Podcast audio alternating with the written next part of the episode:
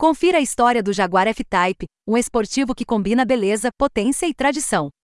Você sabia que o F-Type é o sucessor espiritual do lendário E-Type, considerado um dos carros mais bonitos de todos os tempos? A história do F-Type começa lá nos anos 80 quando a Jaguar tentou fazer um novo modelo inspirado no E-Type, mas enfrentou vários problemas financeiros e técnicos. O projeto foi engavetado pela Ford, que comprou a Jaguar em 1989, e só foi retomado em 2011 quando a marca britânica apresentou o conceito CX-16 no Salão de Frankfurt.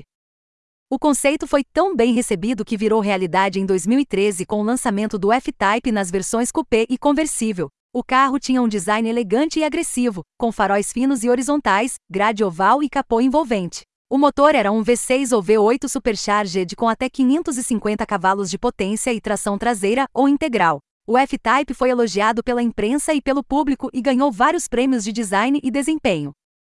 Em 2020, o F-Type recebeu uma reestilização com novos faróis de LED, para-choques redesenhados e painel digital. O motor mais potente passou a ser um V8 de 575 cavalos, capaz de levar o carro de 0 a 100 km por hora em 3,7 segundos e até 300 km por hora de velocidade máxima.